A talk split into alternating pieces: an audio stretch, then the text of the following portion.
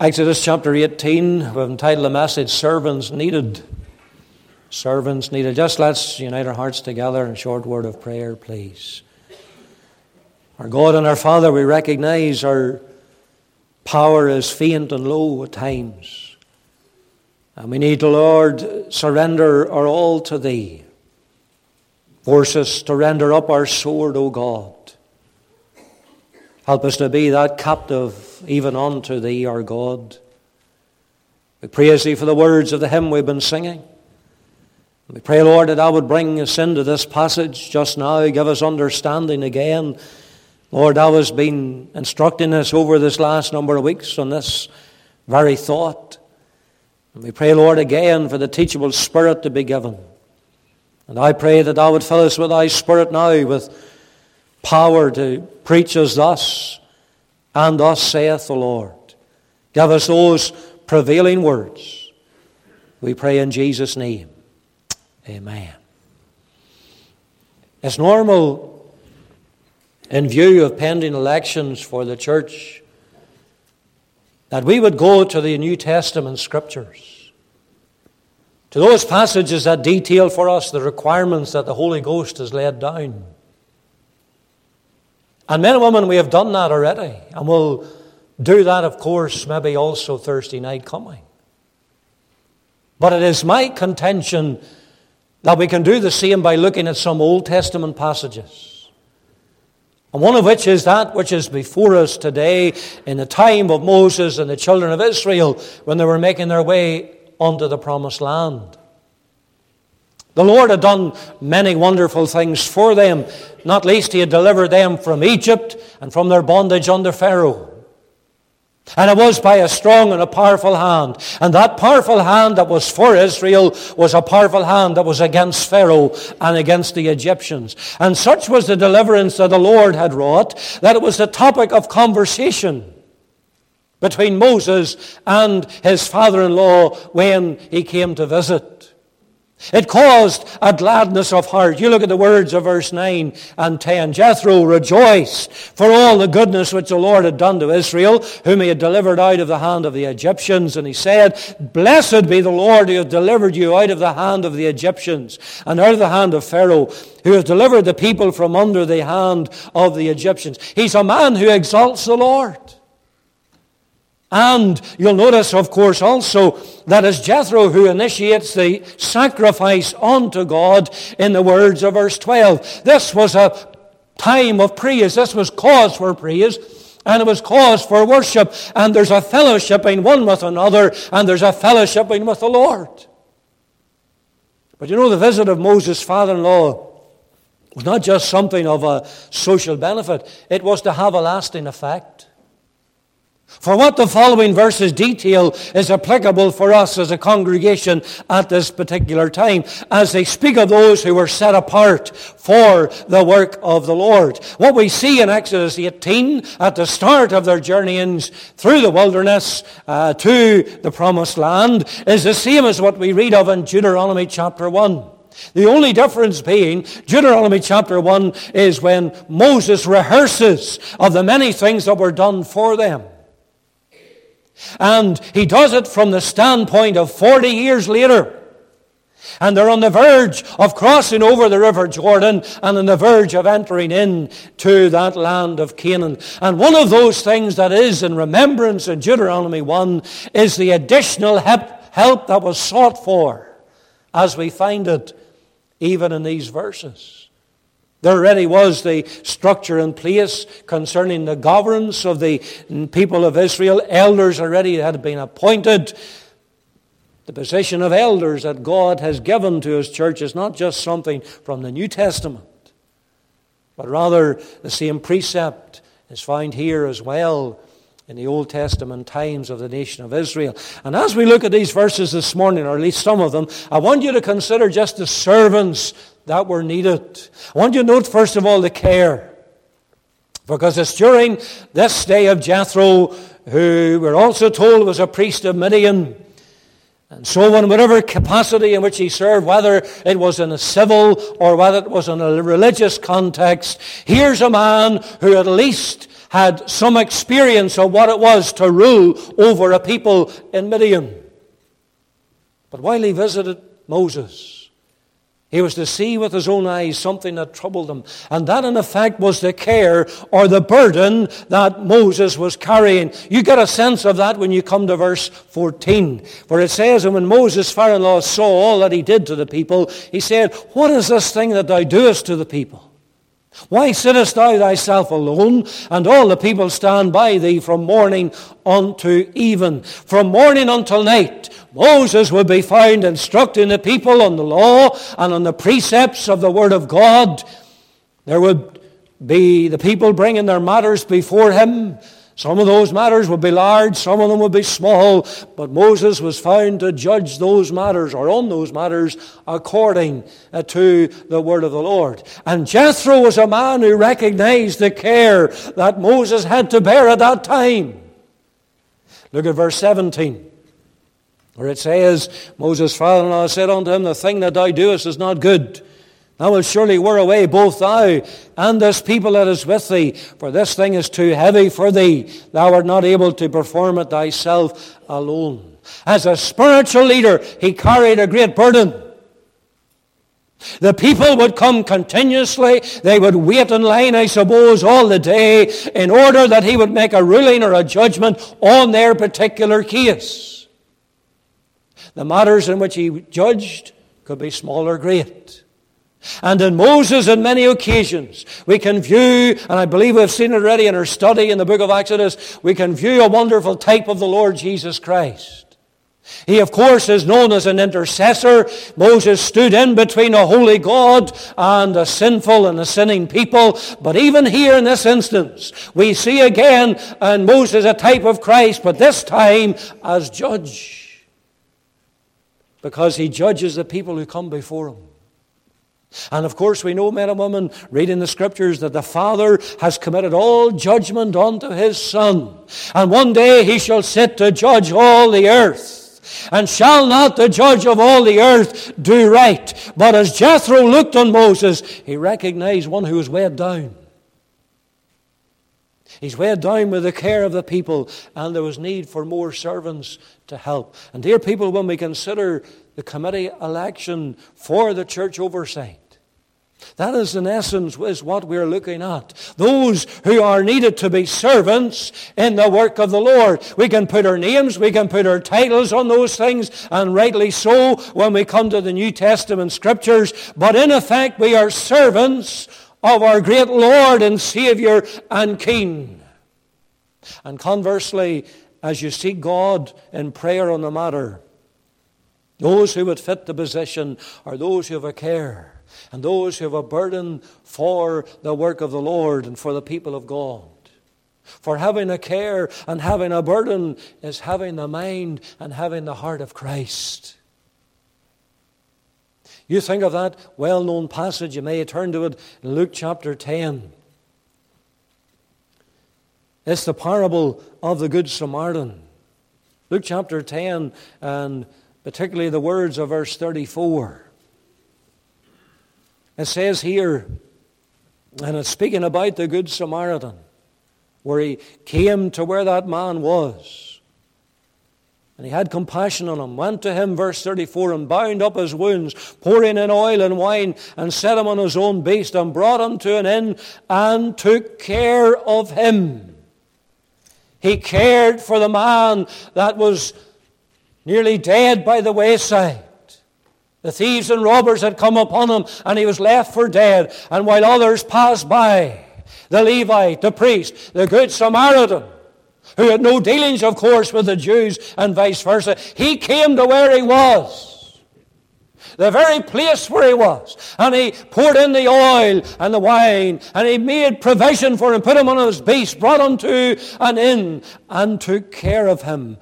And notice that that care was not only for the current, for the present day, but as for the days in the future as well. And that effectively is Christ. Christ is the Good Samaritan.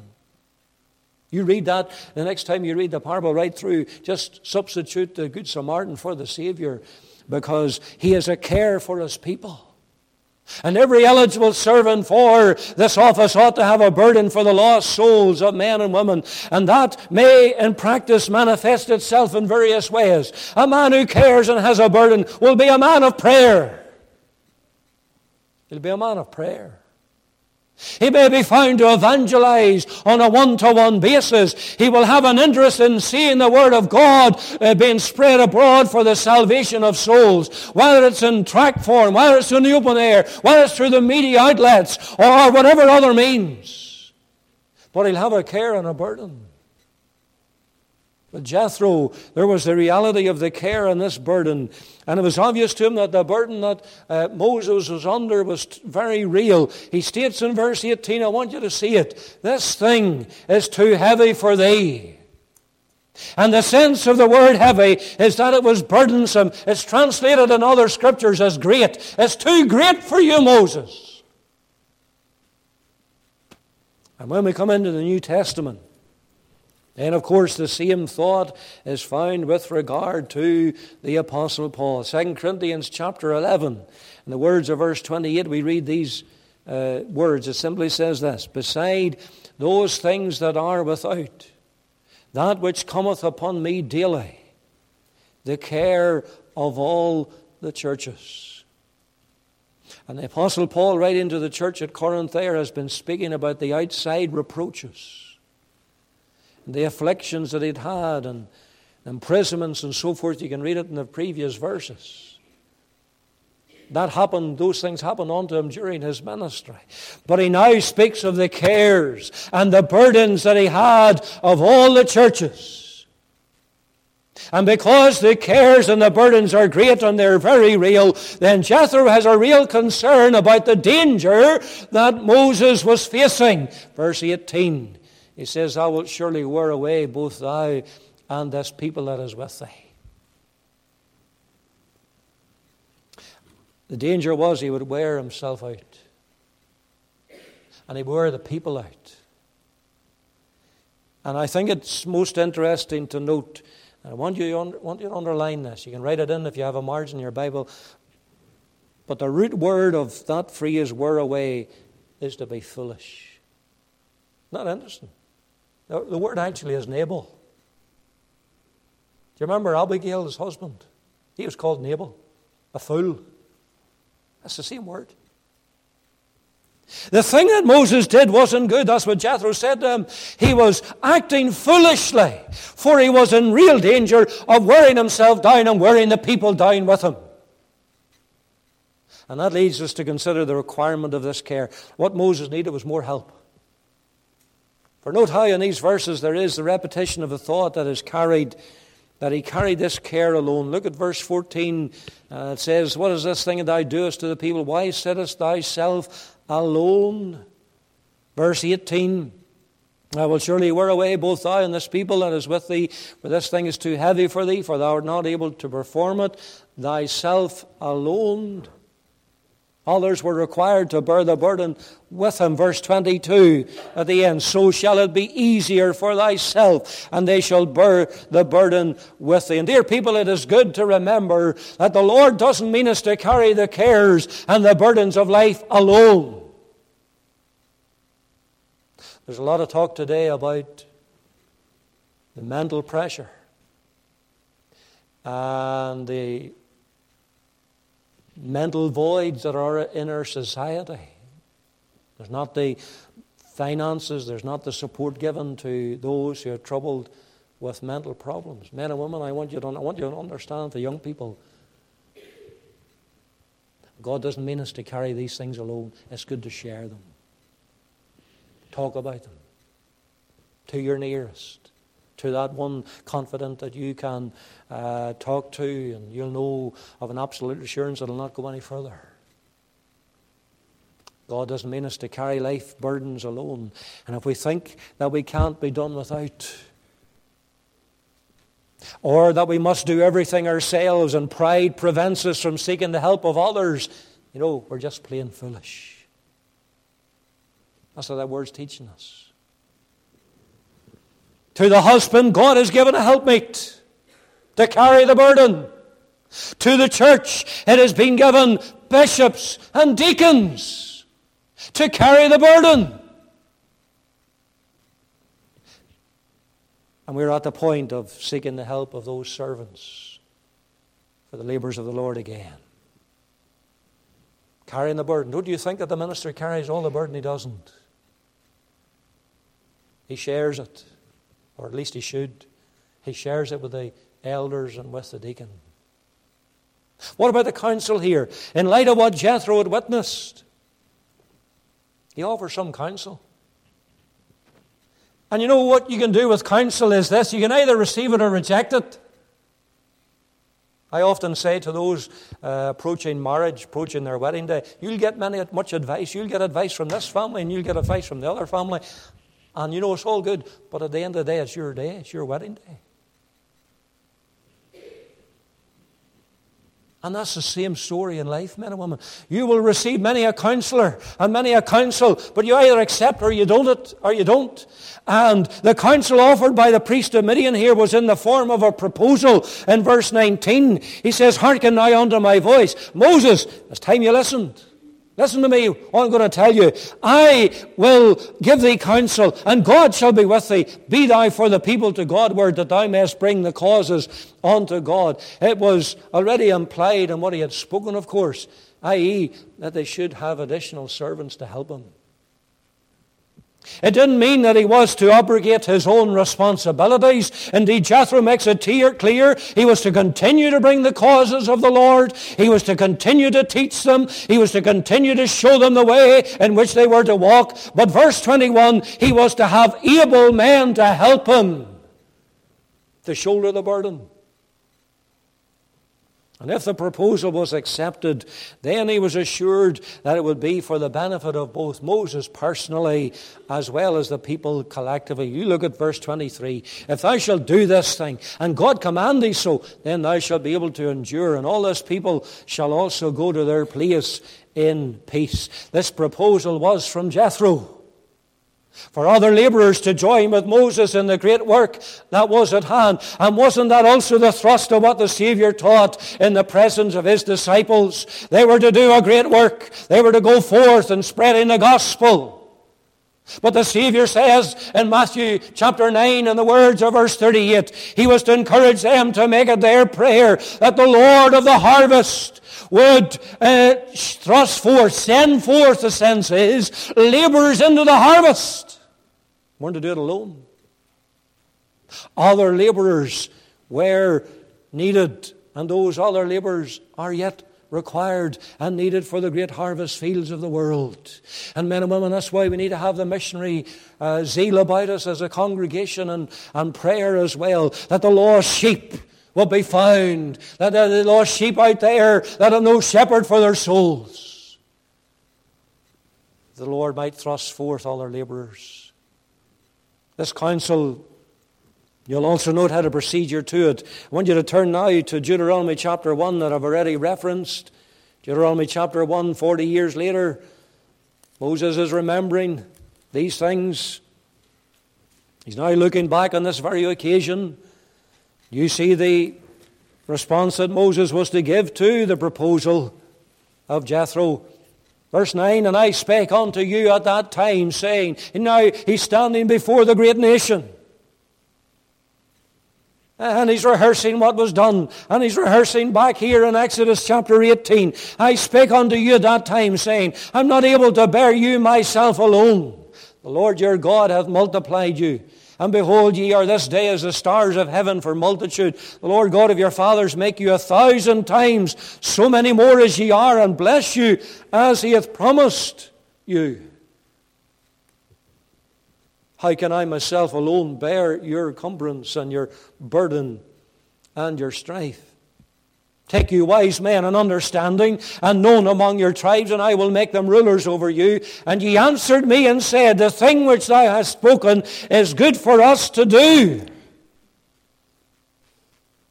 He had heard the proposed action that was needed from Jethro. He took that counsel.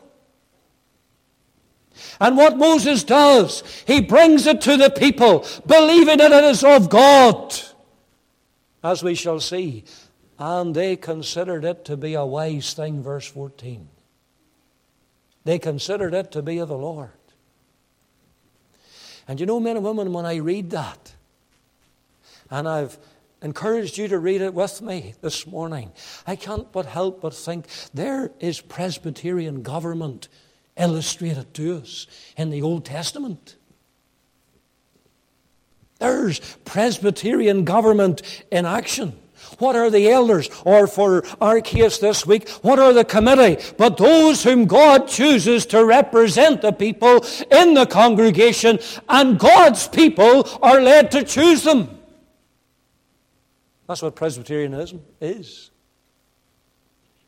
It's putting into practice the will of God for His church as is seen in the New Testament scriptures. And from the book of Acts through the epistles, it's obvious that God, who's purchased His church, has also ordained the means whereby it should be governed. And that leads me to show you the plan and the purpose of God where this passage in Exodus 18 is concerned. It's Jethro who proposes to Moses what should be done, but he does so with the assurance that it would have the blessing of God resting upon it. You look at verse 19, and it says, God shall be with thee. Verse 23, and God command thee so. Jethro believed that Moses had a better counselor than himself. It was the Lord. And he should do not according to what common sense or human wisdom dictated, but he should do according to what the Lord commanded. After all, this was the God of whom they had exalted in their previous conversation when they considered the great deliverance that he had wrought for the children of Israel, when he had brought them out of the land of Egypt. And as it was his purpose to do so, so it was his purpose that Moses should not be burdened alone. That he should have other servants chosen to help him, chosen to share the burden of the people. There's only one who could carry the burden alone. That's God's perfect servant, the Lord Jesus Christ. For it was the eternal plan and purpose of the Godhead that Christ should come to this earth so that one day he would bear the burden of sin upon his own body on the tree. Only him. It's something that he alludes to when he illustrated it by John 12. He illustrates it by the corn being planted. John 12, verse 23 says this Jesus answered them, saying, The hour is come that the Son of Man should be glorified. Verily, verily, I say unto you, except a corn of wheat fall into the ground and die, it abideth alone. But if it die, it bringeth forth much fruit. And he was that corn seed. But you'll notice how he says how it should die alone. The Savior was the corn of wheat. He would tread Gethsemane alone. He would alone be in Pilate's judgment hall for all the disciples. They fled, they forsook him and fled. But the greatest loneliness was when on the cross the Father turned his face away from his Son. Darkness veiled Calvary, and the Savior was to her to be crying, My God, my God, why hast thou forsaken me? He had become sin so as the sins of all his redeemed was imputed to him, laid to his account, and he paid the punishment for them in his own body so that they would never have to. And men and women, therein is the plan of God's salvation. Do you know anything about it? Thank God many of you are saved. What about you who are still unsaved, unconverted? And you have only a head knowledge of the cross and of what Christ has wrought. But there he suffered and bled and died alone. The hymn writer, there was no other good enough to pay the price of sin. He only could unlock the gates of heaven and let us in. He died alone. He bore our sins on his own body alone on the tree. Let me show you, just in closing here, the chosen. Because this suggestion is not just something of a pipe dream, which could never be realized. For notice how Jethro speaks of it in verse 21. He says, Moreover, thou shalt provide out of all the people able men, such as fear God, men of truth, hating covetousness, and place such over them to be rulers of thousands, rulers of hundreds, rulers of fifties, and rulers of ten. He believed that God already provided men. The Lord has given to His church those who have different gifts and different talents and abilities. The eye cannot say to the hand, I have no need of thee, nor the head to the feet, I have no need of thee. The Lord has set some in the church, first apostles, secondarily prophets, thirdly teachers. You read that in 1 Corinthians 12. And the sovereign God knows what we're able to do, and He also knows what we're not able to do. And when it comes to the election of committee for the congregation, for the church, if we believe that God is sovereign, that He's in control of all things, then you know, in one sense, it doesn't matter what names are on the list. Only they whom God has set apart for these tasks will be chosen. And it, it speaks of the maturity spiritually of the communicant membership, that they will vote for those whom they have in the mind, in their own mind. They've got the mind of God, they've got the heart of God. They're not voting because of family ties or anything else. But it's how the Lord is led. For be assured, as Moses was, that God had provided men for his church that are needed at this time. And what an untold blessing it is to be able to do a work for God, should he choose you to do it. You'll see the chosen servants that Moses would be proved men. These men that were needed for the help of Moses, they would be proved men. Verse 21 Thou shalt provide out of all the people able men. They'd not be strangers. Men from among them and whom the people already knew. If you look again at, at Deuteronomy chapter 1, verse 13, you'll notice uh, the same truth is brought out where it says, Take you wise men and understanding and known among your tribes, and I will make them rulers over you. The same truth is brought out again there. Uh, uh, and the corresponding truth is found also in the New Testament. We've already noted it in Acts chapter 6. Maybe you should consider Acts chapter 1. You see, in the midst of the disciples, the apostles, there was a space, there was a vacancy. Judas, Judas went to his own place, took his own life. There's space. Look at Acts chapter 1, verse 22. Chapter 1, verse 22, beginning from the baptism of John unto that same day that he was taken up from us, must one be ordained to be a witness with us of his resurrection. And they appointed two, Joseph called Barsabbas, who was surnamed Justus, and Matthias.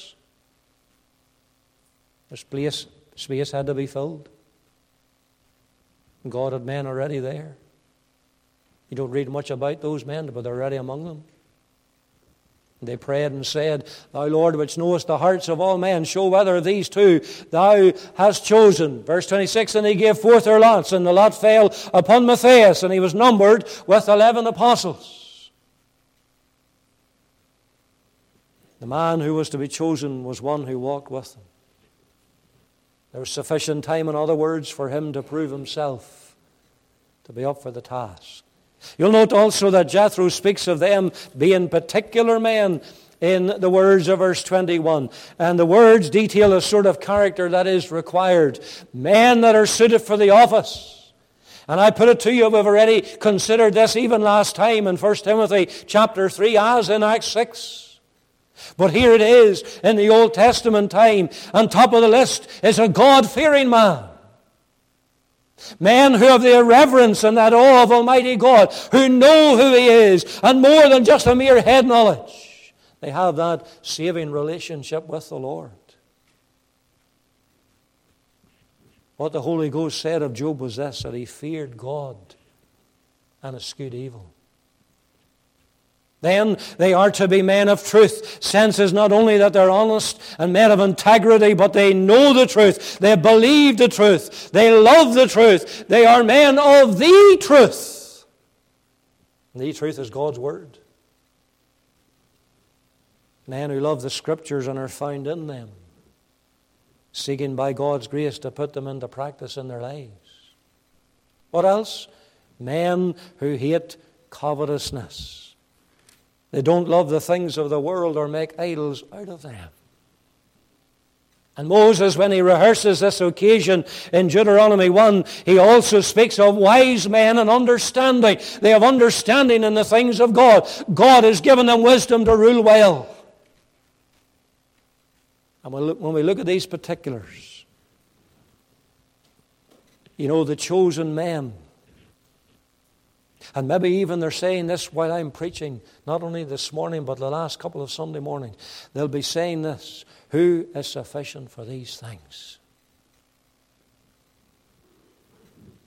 They'll feel their unworthiness. They'll feel their inability to hold such a position and to do such a task. And listen, join the club. Because that's where I stand. Who is sufficient for these things? I'm not sufficient to be uh, ministering before you in this pulpit. But our sufficiency is of the Lord. That's the difference. And those are the men whom God has set apart. As he did with Moses, who, when God called him to lead the nation of Israel out of the land of Egypt at the burning bush, he was to make excuse after excuse, and he was to say, I'm not eloquent, I'm slow of speech. And you remember Jeremiah? He said, I am but a child. They knew their unworthiness, they knew their weakness, and so does the eligible brethren. But it is that humble, contrite spirit that God uses. And God blesses. And God is choosing a people for this work. There's one final thought while God is choosing men to serve Him in the local congregation. You know, He's still choosing sinners to save. He's still calling sinners to submit unto Christ. Wonder, would you be that young man this morning, that young lady, older man or older woman? You'll say, Preacher, I need to get saved. I need to have my heart right with God. I need to have my sins dealt with and pardoned. And you brought me to the cross already this morning for the one who paid it all. That's the one I need. Well, you can come this morning as God is calling, even in the gospel. May Lord bless His word to our hearts and our souls for His own name's sake.